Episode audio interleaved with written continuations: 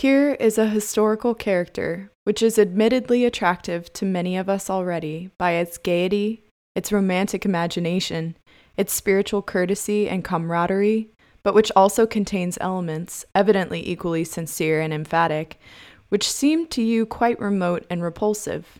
But after all, this man was a man and not half a dozen men. What seems inconsistency to you did not seem inconsistency to him. Let us see whether we can understand with the help of the existing understanding these other things that seem now to be doubly dark by their intrinsic doom and their ironic contrast.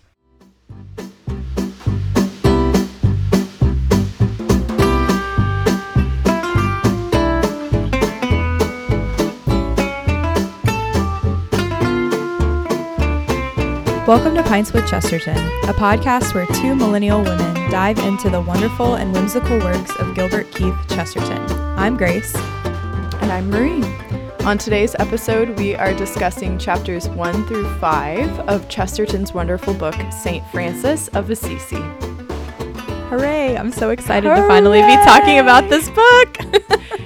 the timing is perfect, though. God's timing is perfect. We meant yes. to record this back at the beginning of September. It's now the beginning of November. But in the meantime, I've had like a few experiences with St. Francis, mm. and it's just kind of made me even more excited about recording some episodes on this book. So that's awesome. I also, I don't think I've told you this yet. So this is kind of like a fun little announcement. Maybe I did. I don't remember. But, um, I went home for for fall break recently and my mom um is basically long story short she's in a choral society and they're traveling to rome to sing in st peter's in the summer Whoa, but she is going to stay in italy for the whole month and uh-huh. so she invited me to come after her choral concert and so we're going to spend a week in assisi and i'm so excited that's amazing so Grace, especially i was literally me? reading this book whenever she told me oh I was like, oh yes! my god, that Yay! is so exciting.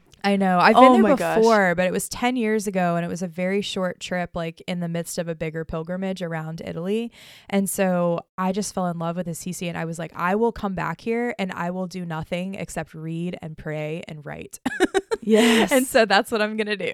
I love it. And it, with such a special mindset after studying this book. Right? Yeah. And I, I know. I can't wait to go and just like I don't know, think about it more and read about it more yes. like, when I'm there. So everybody says too that it's like the most peaceful place mm, that they've visited yeah. in Italy. Um, I haven't been there, but I would like to someday.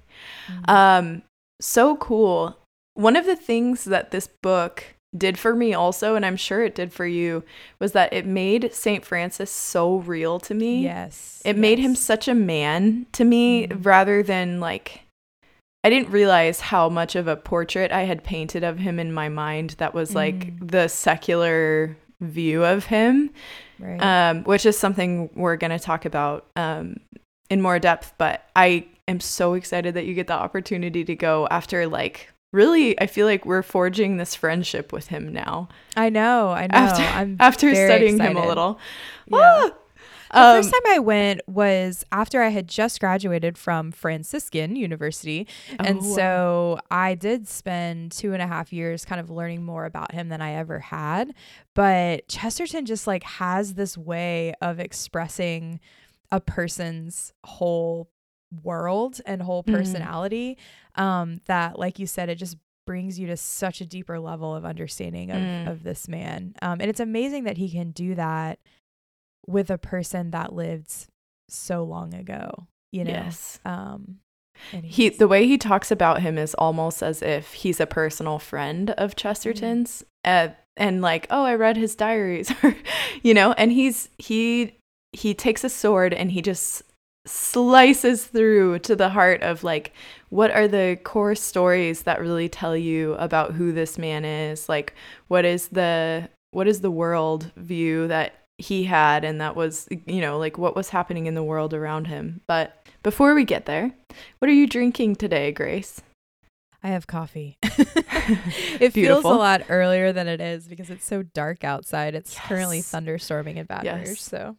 It's been getting dark here too like it's still dark after seven a lot of mornings here which is a bummer I'm drinking Clippers English breakfast tea, which nice. David and I got on our trip to England last month, and it's so good. Um, we had it in our hotel, and it was nice to find one that I haven't seen it here. Like some English breakfast teas you can buy here, PG Tips, Twinings, etc. But it's fun to have a new one. So cheers. Cheers. Us classically without our pints. I know. I guess I should like I don't know. Try like to make a cheers sound. um it's the morning. You can't expect us to have pints at this time of the day. Well, I did that one time. I set a precedent. yes. We should one of, one of these days. We should. So what have you been up to uh other than honestly just work? Yeah. Yeah. but my work um my work is it doesn't feel like work.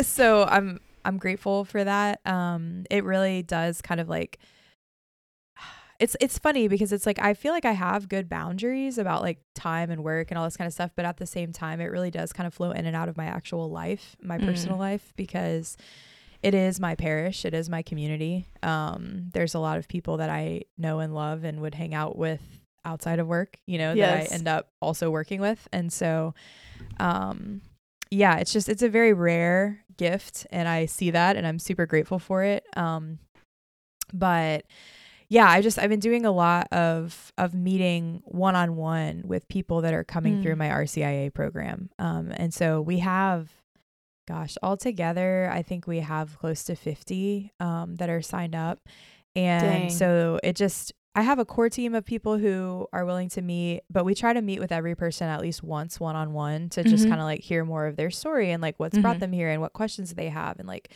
kind of what stage of the process are they in and you know all this stuff. And so it's just been really really cool um to meet with all these people and hear their stories and some of them just like blow me away with their faith and just like the journey that they've had so far. And so anyways, yeah, I've been doing a ton of that. So that's been taking up a lot of a lot of time, um, but good time.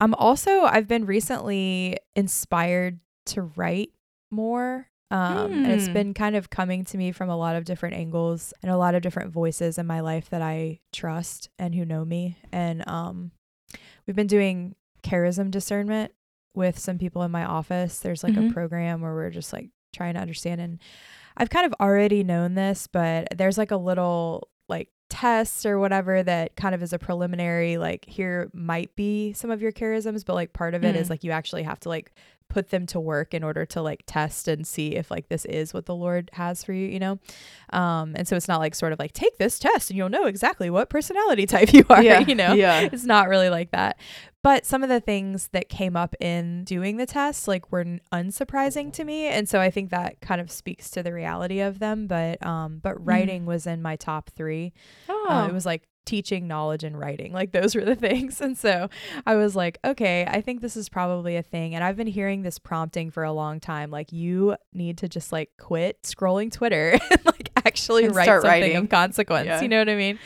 Um, but it's just been a lot of like kind of praying and discerning and being like, what is it that I should write about? And I have a couple of ideas in my mind. So I have actually three pretty distinct ideas for a manuscript in my head. And so, um, wow. My friends are novel writers. Uh, they have like a novel writers club, um, yes, a writers group, and they are sort of inspired by the Inklings and everything. And but they're all writing uh, fantasy, and they're all Catholic, and they're trying to write sort of in the vein of like Lewis and Tolkien, but without without being like super obviously Christian, you know.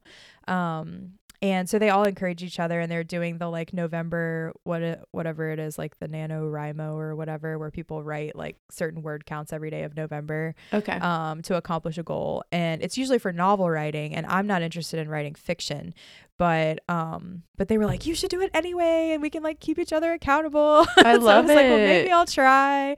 So anyway so that's another thing that's been kind of like on my mind and i've been kind of formulating ideas and writing notes about like possible things. Fantastic. So. I love that. I can't, well, to, to be continued. You'll have to keep yeah. us updated now. Yeah, for sure.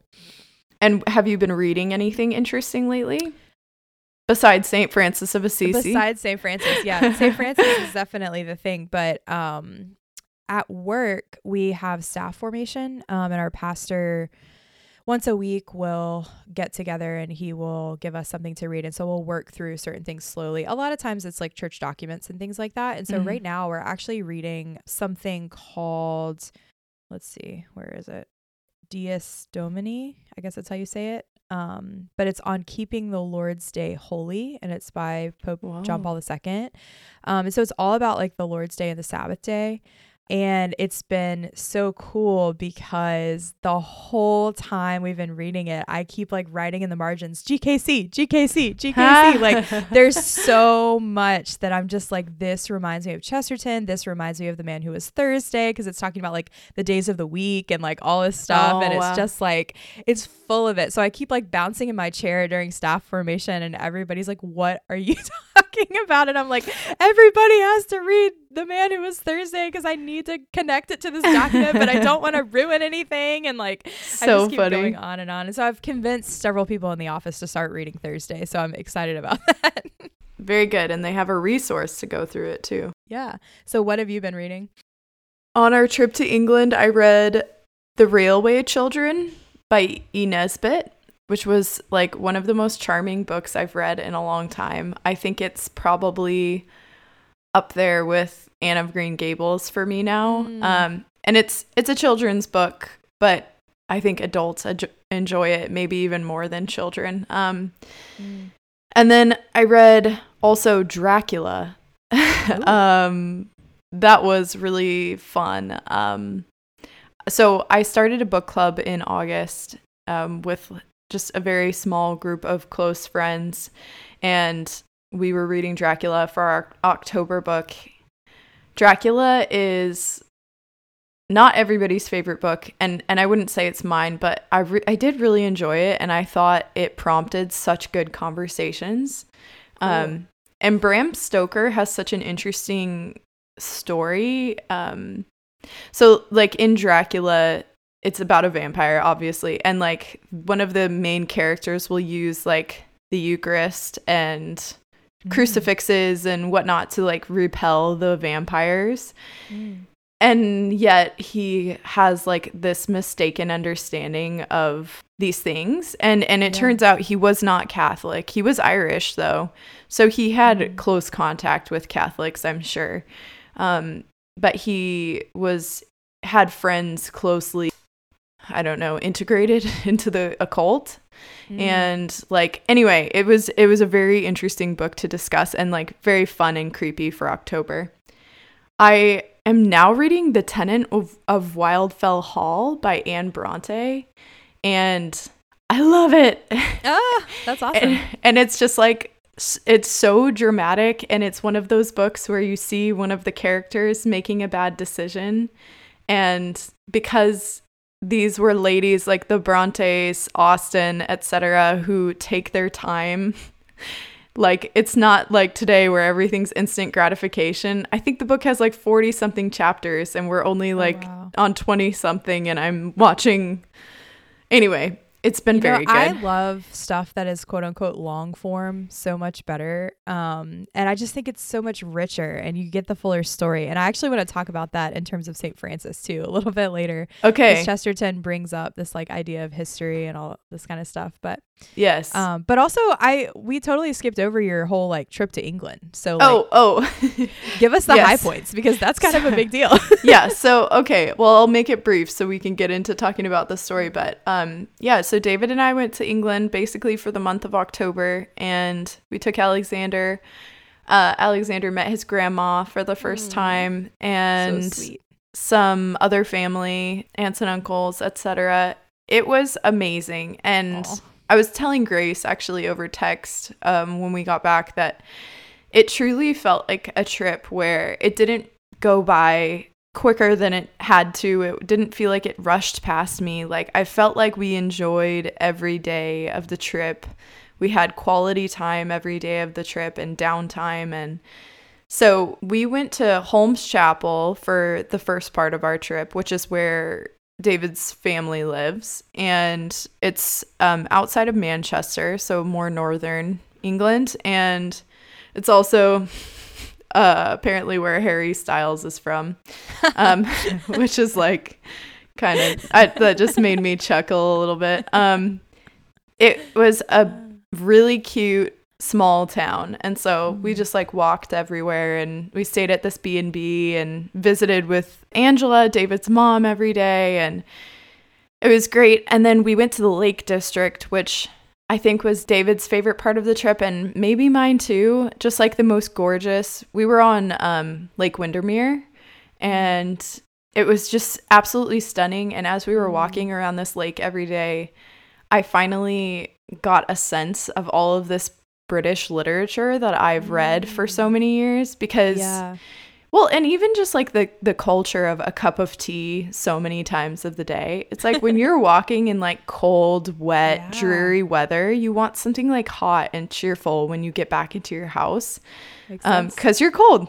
So um but yeah just the the trees and the water and the hills and stuff it I felt like Tolkien could have gotten mm. inspiration for like some of the mountains in the Lord of the Rings from this area and yeah. I just loved it. Like Alexander got to see birds and sheep and dogs and stuff every day and it was just like he loved it too. Oh, so fun. And then the second half of our trip we spent basically in Oxford and London and I love Oxford. There's just mm. like something really special about Oxford. The academic community there is like on fire. Mm-hmm. It's almost like being in a really good Catholic church, like that's on fire. yeah, these people, like everybody there is studying and like excited and David spoke to the Oxford C.S. Lewis Society, and that was really cool. We met Father Michael Ward. So awesome. Who I really enjoyed talking with. We talked about G.K. Chesterton, and he was actually presenting a talk on Chesterton the next week at the London Chesterton like conference or whatever.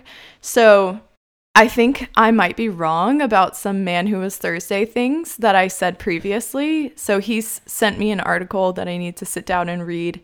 And I'll let you know what he says because yeah. I think he might be able to help open my eyes to it. And I got all upset actually while we were talking. And I was like, I've been wrong about everything. Am I just dumb? And he was like, No, it's a confusing book that he wrote really quickly. Yeah. Like Marie like, mentioned some things to me and I immediately started like researching. And so I have a couple of podcasts in the doc now where he's apparently talking about it. So yeah. I'm like excited to listen to what he thinks. So yeah, so that was Oxford and Oxford was just beautiful. We also got like no rain on the entire trip. We got a little rain in the lakes. The last mm-hmm. few days we spent in London and David just like took me to see all of the popular London sites basically because the next time we go back, if we have more children, we probably won't be doing as much sightseeing. So mm. it was a mm. fantastic trip, and Alexander did really well. So we've been back home, and um, Wisconsin has been so nice and like not cold yet. So cool. Thank you, Lord. yeah, and my um, my book club has met once since I got back, and and my sister is getting married in a couple weeks. So we've oh, been yay. busy. Yeah. It's all been happy stuff though. That's awesome. Yeah, one other thing that I am trying to start hasn't happened quite yet, but I've been talking with my best friend, Father Brad, um, who is also a huge Chesterton lover. Um, he's a pastor actually in a town called St. Francisville, which is awesome. and so um, he'll like do readings of Father Brown in his gift shop that's at his church and stuff like that on Wednesday mornings. and people will just like come listen. But um so yeah, we're gonna hopefully start a local chapter of the Society of Chesterton. So That's cool. Yeah we have a couple of friends that are really into him and we think that they would probably want to come and we want to also just like invite other of our friends who we think would like him. Yes. Um but I think there's like a very particular vibe of people down here that I would like to bring into the Greater Chesterton Society and so I think they just have like kind of unique thoughts and perspectives about him and like really love him um too so and so cool yeah. So, anyways, I'm hoping that like maybe we can have the society here and like get it going. And then by the time like the conference comes around in the summer, everyone will be hype and want to come. yeah. So, yeah. anyways, exciting. we'll see. yeah. I know. I think the next conference is is near us again, and we're gonna try to go um, in the Twin Cities.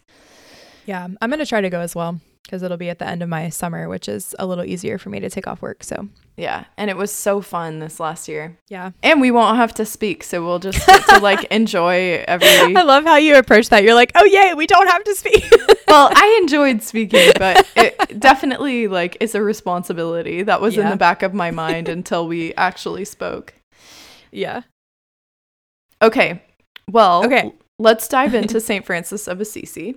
Um, I wrote a little, very brief overview of what we're going to be talking about today. So, Chesterton discusses with us a saint that he has long admired and puzzled over. And St. Francis of Assisi has fans from all walks of life, all spiritual backgrounds, but not everybody understands or knows the real Francis.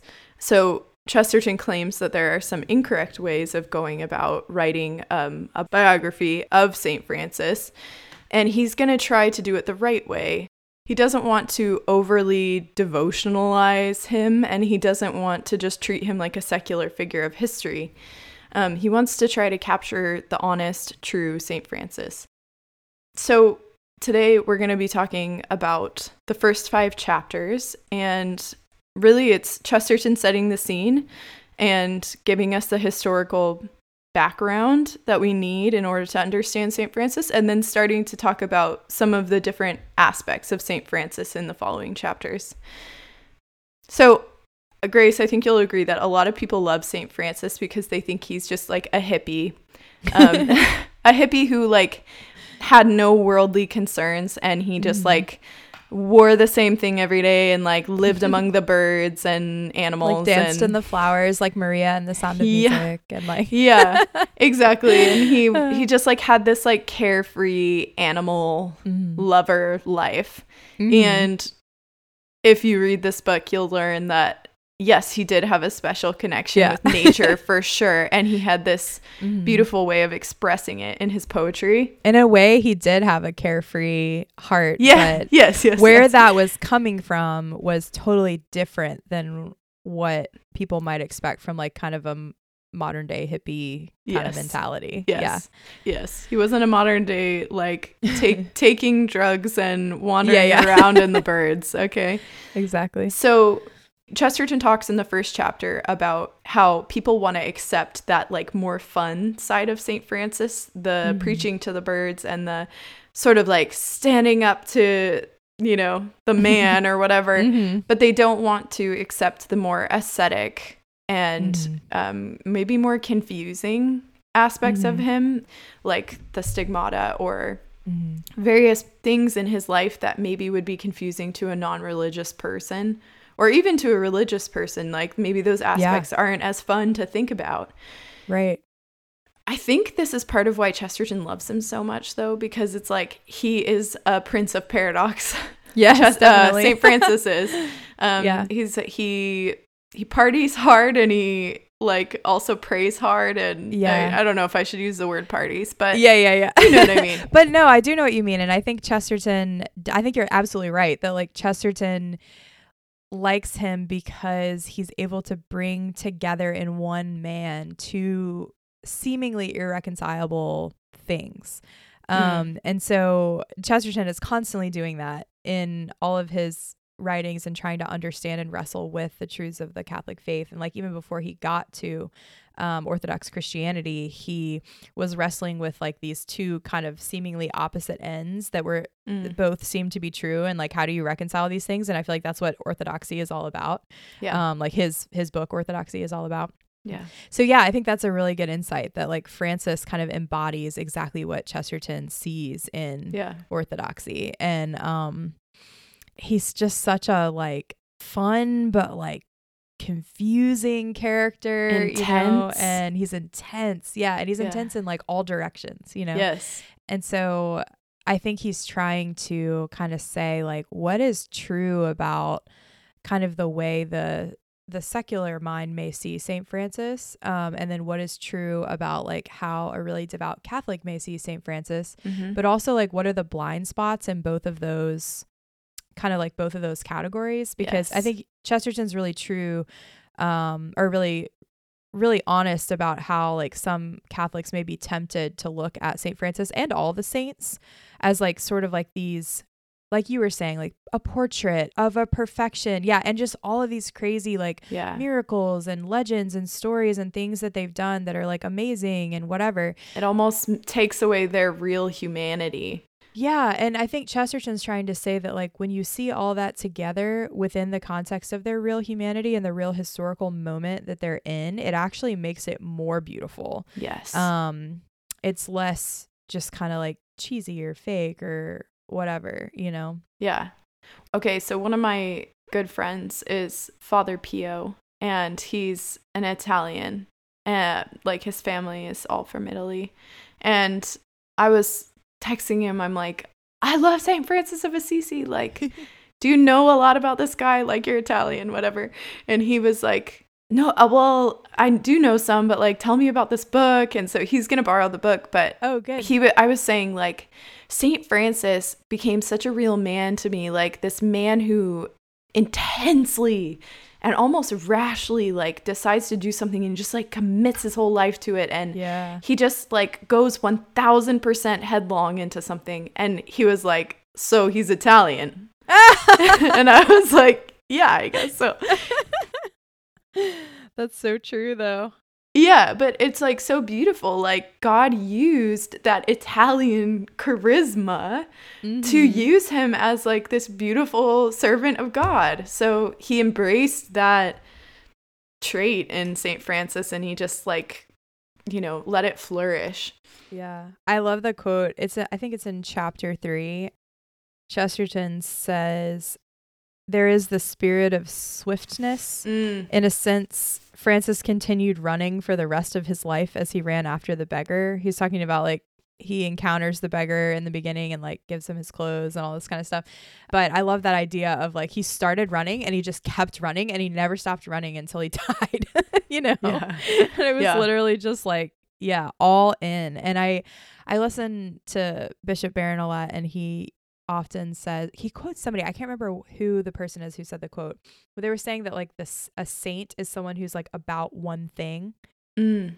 and so they have such a just like focus on like one purpose and Yeah. everything else is just kind of like Yeah. commentary, you know, but it's like but the the saint is just so clearly like one thing or about one thing, Yeah. you know, and I feel like Francis is that just like in spades, you know. Yes. Well, and I I do love the story of St. Francis because to be honest, even when I'm reading Chesterton, who I can tell admires him so much and is like sharing these awesome stories about him, I'm like, he was a madman. Mhm. Like he is a crazy man. Yeah. And then but the part of his story too is like how quickly people followed him to follow Jesus. Like Mhm. he um, gains his first two followers like relatively quickly once he decides to rebuild Saint Damien to restore it, and after that, it's just like in spades. People like Chesterton even tells this story a little later in the book of how an entire village or an entire town of people wanted to convert and like leave everything behind and follow the way of Saint Francis. Obviously at the time he wasn't St. Francis, he was just Brother Francis, but mm. he convinced them to stay in their marriages, stay mm-hmm. in their farming, stay in their their place of work like because he's like you guys are who we're serving like he had such a special um understanding of like how important their roles in life Mm. were.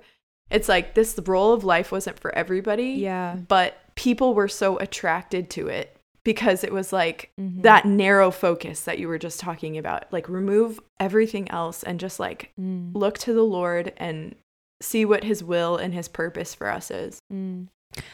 Yeah, I really do. I, that kind of gave me a lot of freedom um, when I read this book for the first time, and f- it was very clear that he wasn't saying like this is exactly how Francis lived his life. Like is is a very particular and unique vocation that was given to Francis.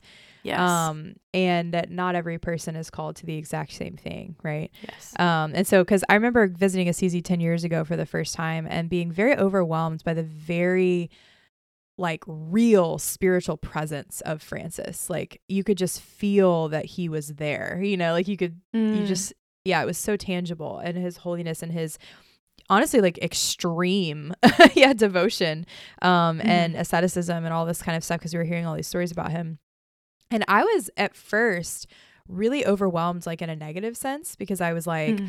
how could i ever live up to like what this man has done you know um mm. but then i sort of started to realize like he was called to this very particular way of living out the gospel Yes. Um, and I'm also called to like give my whole life to the gospel, but it's going to look very different than the way that Francis totally. did, you know? Well, and God embraces Francis's Italianness and his yeah. personality and his gifts. Mm. And you have such different personality mm. and gifts and the time that we live in and everything. Yeah.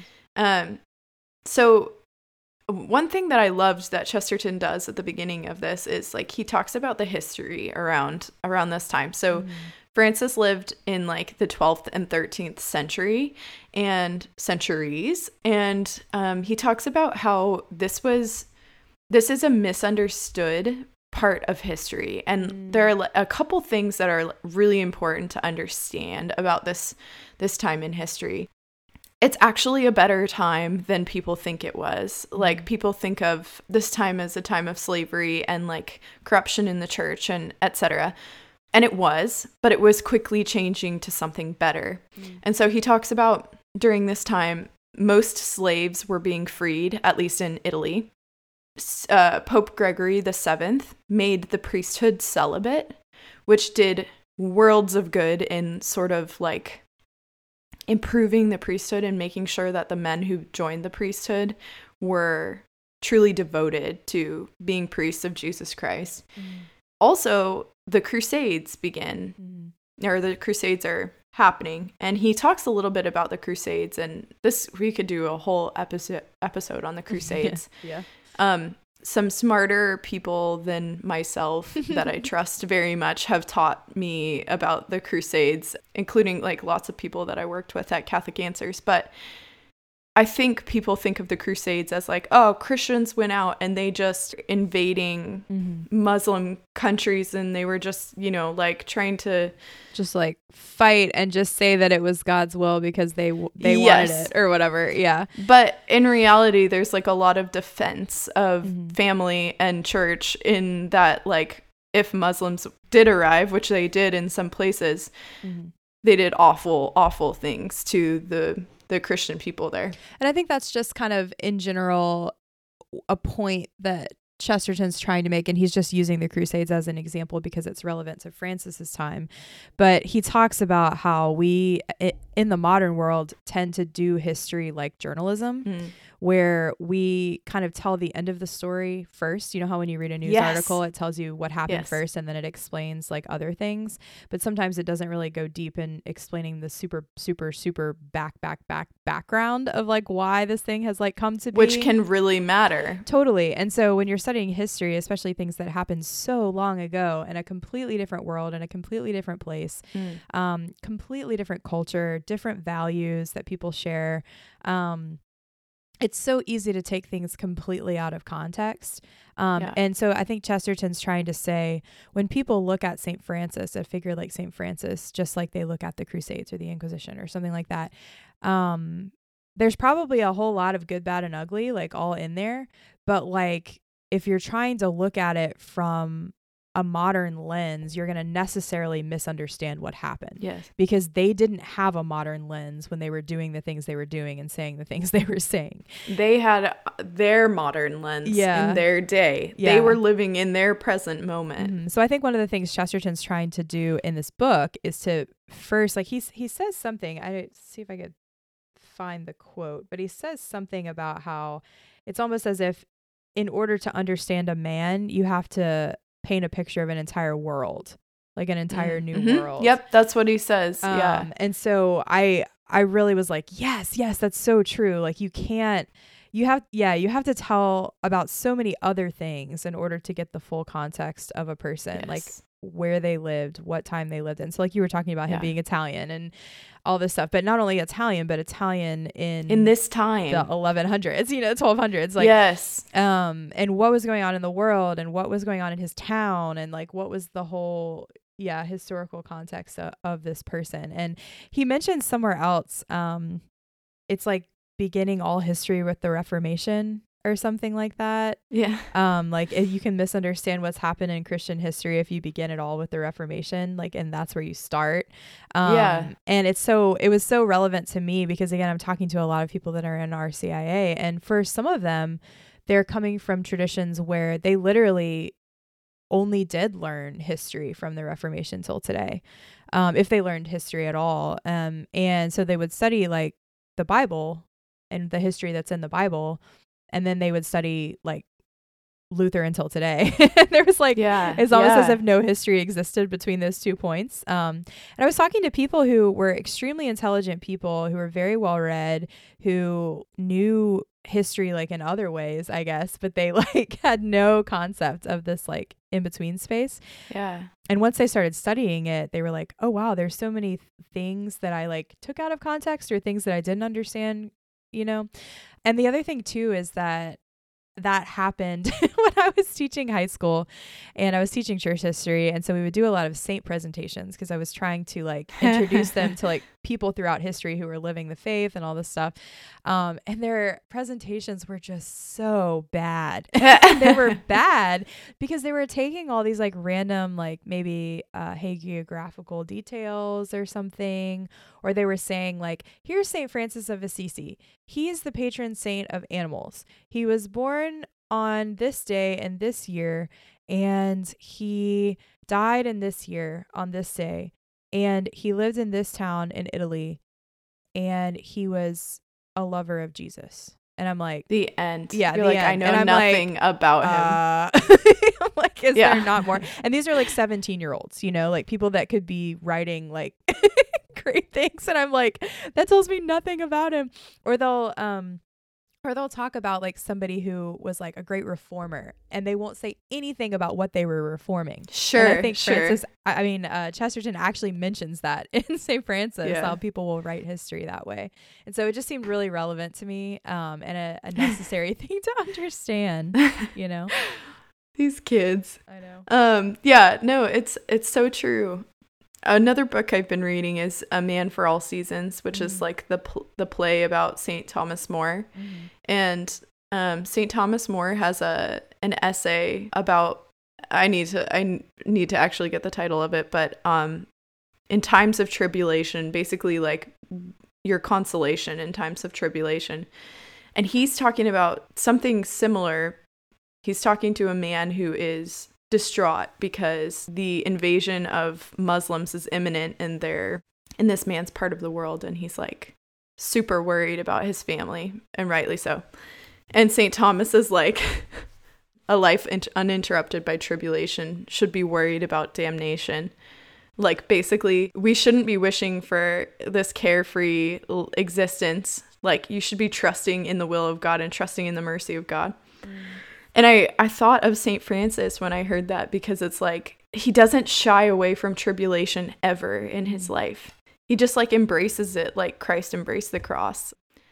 And I guess we could probably draw a lot of connections with saints throughout history and St. Francis because there's like the uniting factor of God Almighty between all of them. But he ends the second chapter, which is talking about that historical background of St. Francis, with this quote Man has stripped from his soul the last rag of nature worship and can return to nature.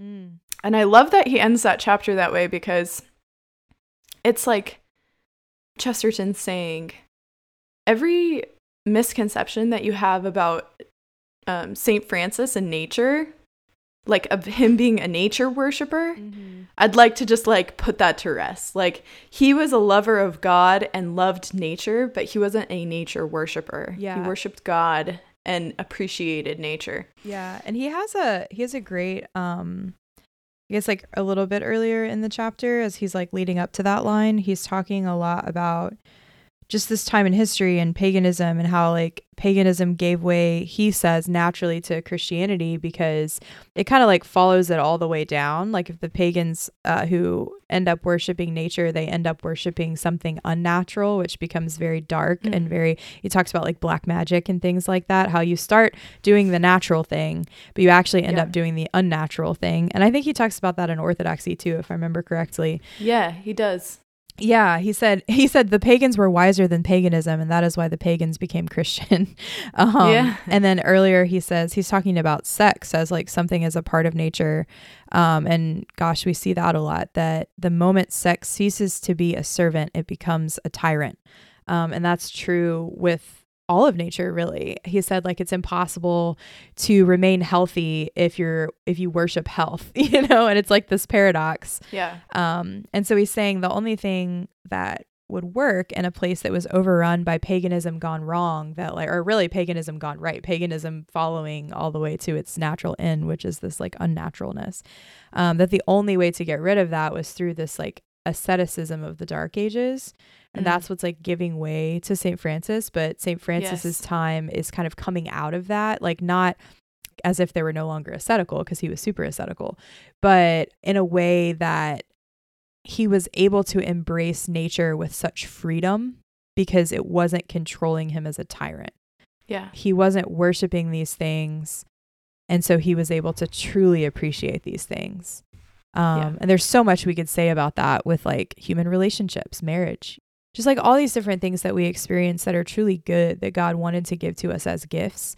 Um, if we end up making those things into idols, they will necessarily destroy us. Mm. But if we can see them as the icons that they are, pointing beyond themselves to something much greater, which is God and the life of heaven, it kind of puts everything in the right perspective. And that's how Francis was so mm. truly free. You know, you can look at a hippie who's like, you know, rolling around in the flowers and tripping on acid or whatever and think like, oh, look how free they are, you know, when in reality, there's an element of slavery. Um, whereas someone like Francis, who is totally, um, like, he doesn't need any sort of like creature comfort. Like he doesn't need anything that's going to numb his senses. He was detached from the world as much as he could be. Yeah, but his senses were so much more heightened. And and in the world and serving people in the world at the same time. Yeah, and he was able to appreciate all of these things because none of these things ruled him, you know. Yeah. So he had this like true freedom that I think the majority of us don't know anything about, you know. Yeah, he's inspiring. He makes me want to I I actually like struggled a little reading this because him, you know, stripping off his his cl- clothes and giving all of the money back to his father. Mm. Um, I think in I don't know the third or fourth chapter, and like saying, "I am a servant of God. I will no longer call like my father father anymore." Basically, mm-hmm. I was like, I can't do that. Yeah, I can't just like go off and like. Yeah. I have a family to take care of. Yeah. like I can't just like but but I love the abandonment to divine providence. It's mm-hmm. just like I, I can do that part of it. I just can't mm. like literally leave and go off and like build a church. But mm. okay, so let's talk about Francis the Fighter. Mm. Basically, we hear two important stories in this one. We hear a story of St. Francis selling uh, cloth in the market to a merchant for his father. While he's doing this, a beggar comes up and like you know, is asking for alms and ends up leaving because he's dealing with the merchant. And Francis, as Grace mentioned earlier, he sprints after him and he finds him and he gives him all his money. The second story that is really important is he's a soldier. So um, there's war between Assisi and Perugia. I don't know if I'm saying that right, but Sounds sorry, Italians. sorry, Father Pio. um, but anyway, he goes to war and he becomes sick. And when he's sick, he has this dream um, and he sees like all of these like swords and arms and banners with the sacred, he says, with the sacred um, image on them, sacred symbol. And so he rushes out while he's still sick and he's like, I'll come back a prince, a great prince. Mm.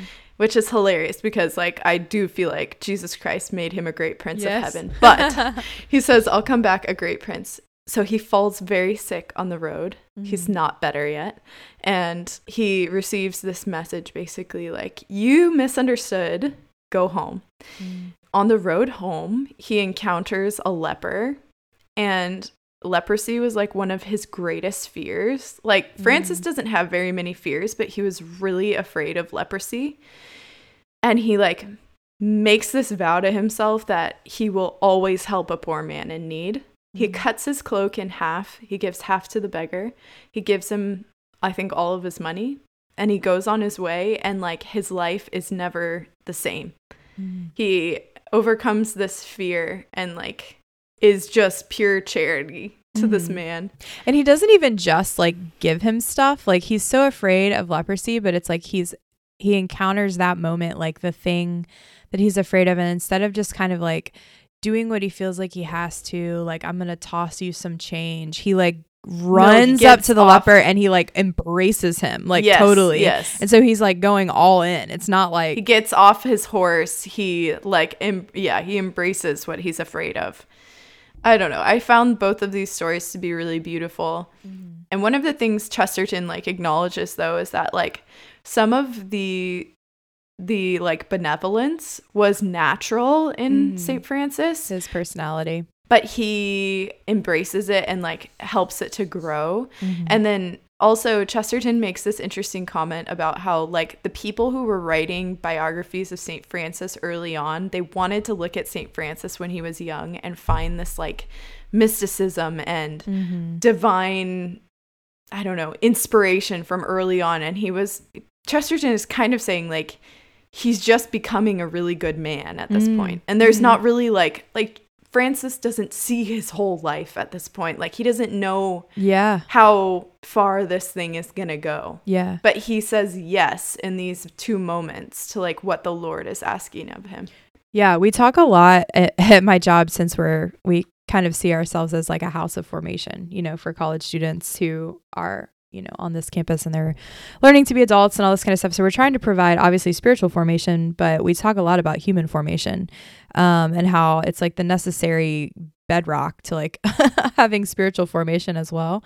And i feel like that's exactly what's happening with francis as a young man is that he's it's not totally divorced from spiritual formation but he's focusing more on like just how do i be a member of the human race you know? Like how do i yeah. how do i be like a good human you know? And um, yeah yeah again it can't be divorced from spiritual things but at the same time it's it's something distinct um, mm. and you can see it a lot more clearly before he kind of dives headlong into spirituality he's mm-hmm. just kind of being a human um, and i loved actually the stories about him kind of off with the army or whatever, or like off with yes. you know whatever, and he's like with all when he's people. in prison. Yeah, and he's in prison, and he's just like talking to everybody. Like there's this one quote. Um, Chesterton says that Francis was, and he quotes liberal and hilarious. So I don't know if that's coming from people's actual descriptions of him.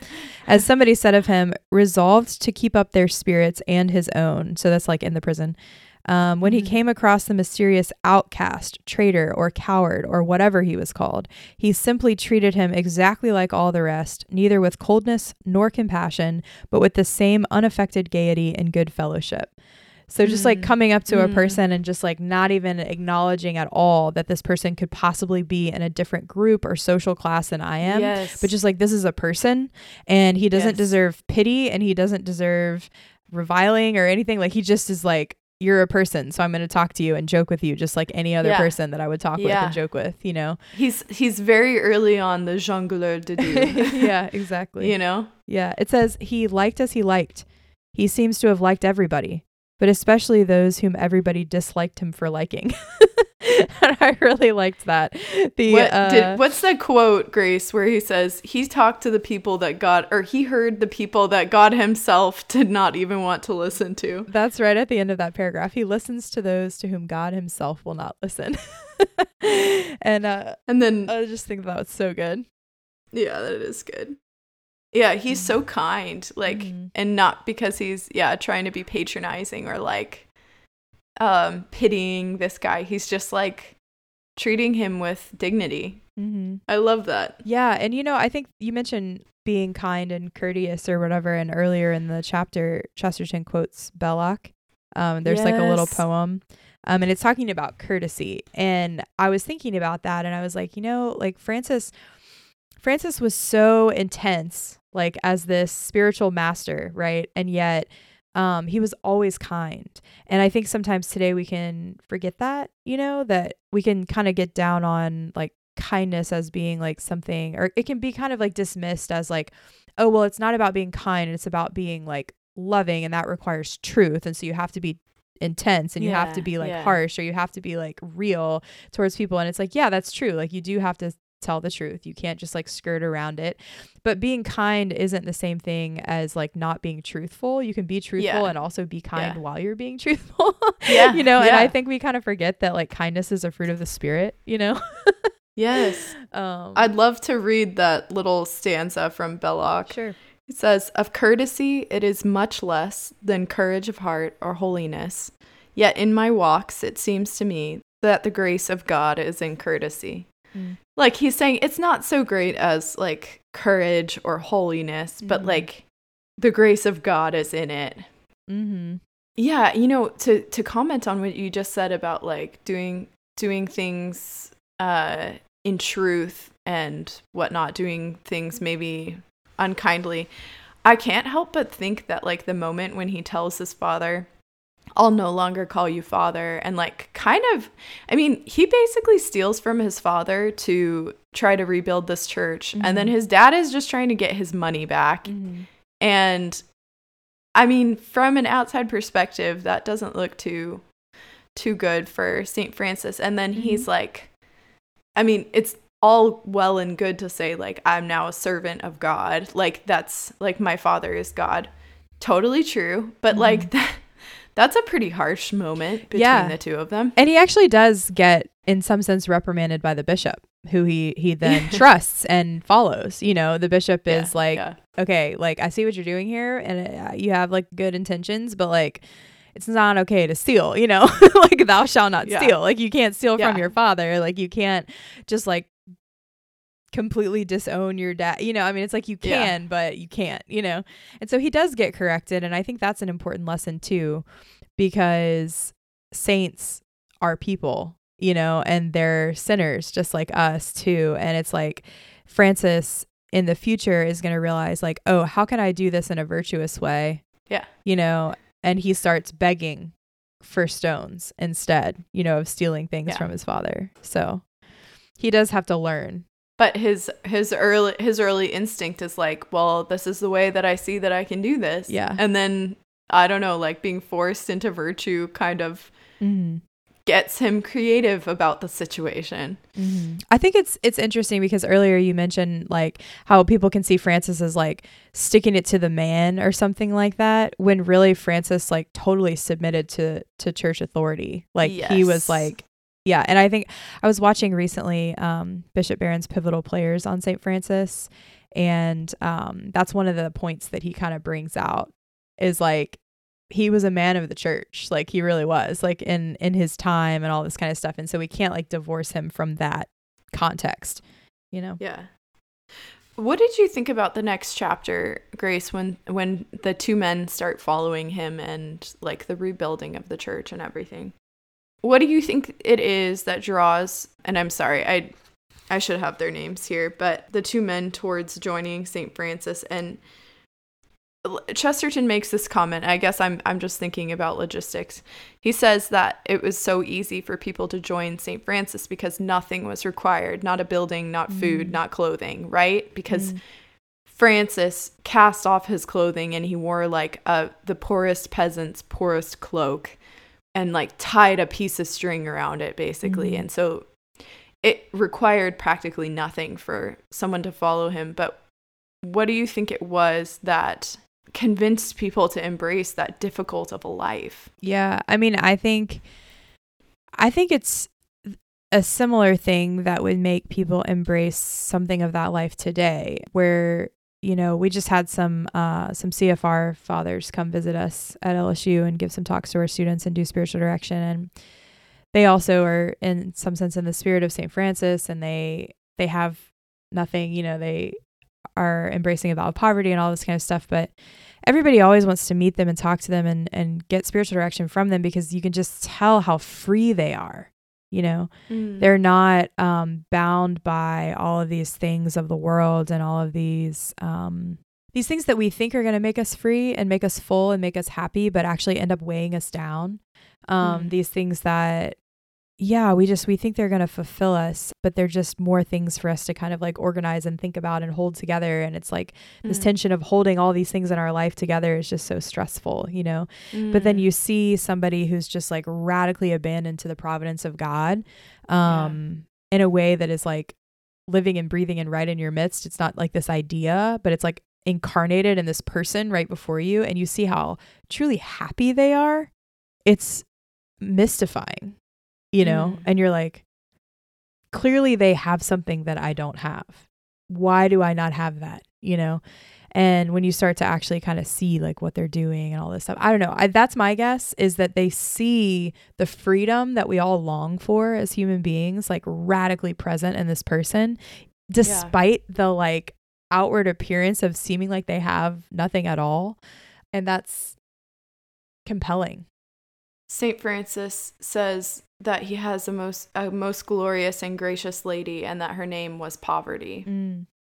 And I guess I guess this is this is a great paradox to me because obviously St. Francis and many others who joined him were called to live this life and today, you know, Franciscans are called to live this life. However, they also desire for like I don't know. Like St. Francis also desires at the same time for like the families and the communities around them to like to have enough food for their children and mm-hmm. to have like mm-hmm. warmth to live in and all of this. Like he himself is living this highly ascetical life and yet he doesn't he doesn't call everyone else to follow him in that. Mm-hmm. And as I'm reading Thomas More and him talking about like comfort and and complacency and like um it worries me. I'm like, where is that line? Like, mm. I don't mm. want to not become holy because I cling too much to my comforts. Mm. But at the same time, like, I think I'm not called to like, yeah, give everything away and like go out on the road. So I don't know. This is God. Yeah. this is a great paradox. Yeah, it is. It is like one of the most confusing things. Like, in looking to the saints as our inspiration, which we should in a lot of ways, it can so easily become like a, a game of comparison or a game of like exact imitation, you know? Mm. But I think we have to resist that, you know, and be challenged by it in the ways that we need to be challenged by it in our lives. But and and again, I think at the maybe at the root of all of it is the spirit behind it. Um not exactly what I have or don't have in terms of material wealth or whatever else, but like how do I how do I allow that material wealth to affect my life? Um mm. And in my spirituality, in my relationship with God, and my relationship with the people in my life. Um and do I have a spirit of generosity to give whenever whatever is necessary in the moment to give? Mm. But that's going to look very different from someone like St. Francis to someone who, you know, is yeah. Married with kids in suburban Wisconsin, you know? yeah. Um, yeah. And, and God so, knows where he's placed. Yeah. And it's like we have, I think the, the whole thing, I mean, I feel like I talk about this all the time, but the whole idea of the body of Christ and all of the parts and working together, it's like if everybody was St. Francis, then it wouldn't really work. Like I don't know. Yeah, yeah. um, well, it's like as Saint Therese says, everybody is a different flower in the garden of of our Lord. We're not all called to be the same. Right. And so I think it really has to do with like this personal prayer, like cultivating this personal relationship mm. with God and like allowing him to tell you like what is your own uniqueness and like what is your own place that you've been given and like how can you apply these principles? How can you mm-hmm. How can you live these virtues in the very particular place that you are and that God has called you to, you know? Yes. Um, and if you don't have that like actual relationship with the Lord where you can like hear him speak into those places, then like it can get pretty wacky pretty fast. you know? So that's what you need to work way. on next. Yeah. yeah. Well, I think we need to wrap up for today, but fear not, my friends, because we are going to continue talking about the rest of the book in detail in another episode very soon.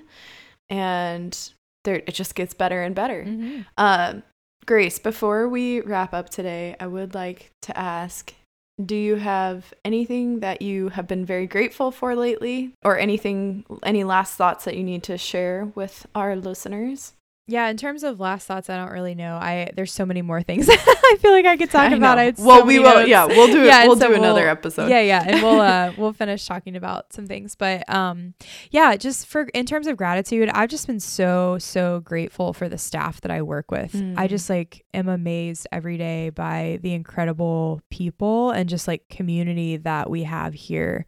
These people are just like such lovers of the Lord and everyone is so unique in the way that they live that out even just like mm. among our staff and we've been having a lot of just little conversations here and there about that and about like our different charisms and gifts and how they work together and um I'm really challenged by people on staff like we we can have this like trust that we're all like on the same mission, like for the same purpose, and we want people to love the Lord. Um, but we have such different kind of like experiences and perspectives and ways of understanding um, that. And we have these great discussions led by our pastor, who is just so wonderful. Um, where he really allows us and wants us to kind of argue it out a bit, you know? Um, and so we were able to kind of challenge each other. And sometimes I leave staff formation like, kind of like with my head spinning and I'm all worked up and mm, I've like got all mm. these thoughts, you know? But then we can have later conversations where we're like, working that out and trying to understand like where is this person coming from and why are they saying like this or mm. why do they mm. think that this is the best method of doing whatever you know and it's just yeah. really a great contrast to the cancel culture that we live in online where mm. we if a person disagrees with us like automatically we just push them away and we like dismiss them and we just think like oh they don't they don't get it or they don't understand or they're in that camp and I'm in this camp. But being on this staff like really forces us to yeah just like see how good everyone is because we have like kind of an insight into their we like share prayer and all this kind of stuff. So we have like an insight into their heart and into their like following the lord but then we can disagree like in the midst of that. I don't know if that's making any sense, but um, no, totally yeah, I'm just so grateful for this place because it's such a place of formation, not even for our, our, students that we serve, but also for us as staff members. And so it's amazing. I just think it's really rare and it's really unique. Um, as far as I talk to a lot of people who work for the church around the country, and I just feel like it unfortunately is super rare to have a space mm. like this. And so I'm just so grateful to God every day for these people. Yeah, that's amazing. That's amazing. Oh, wow for me, my my little gratitude journal this week is that my brother and his family are moving to La Crosse this week. Hooray! So another one of my siblings is now going to be here. That will be five out of seven of us, and we're you know completely understanding of my other two siblings possibly never moving here, but mm. we obviously all love to be together. So. Mm I always hope, but it's really nice to have another one. And I've never met his baby. Aww. So I'm meeting his baby for the first time Monday or Tuesday. And um, yeah, it's just a really special time. God is good. He's like really opened a way for us here. So yeah, it's, it's really amazing kind of what's happened with your yeah. family. yes. That's really cool. Where do you where do your other two siblings live? Just San Diego. Oh, still in San Diego. Okay. Dallas. Okay. Mm-hmm. Gotcha. Yeah. So, yep. So we'll see. We'll see where the Lord continues to take our family. But it's been pretty special. And yeah, I don't know. Having my mom five minutes down the road is mm. like just a treat. Yeah. So awesome. I love her so much. It's really nice to have her by close by. That's great. Okay, well, so we will continue this talk very soon. If in the meantime you need or want to find us, we are on Instagram at Pints with Chesterton. Our website is pintswithchesterton.com and our email is pintswithchesterton at gmail.com. We encourage you to dialogue with us if you so choose. We'll see you next time for the second half of St. Francis of Assisi. May you all enjoy lives of wit and whimsy. Cheers. Cheers.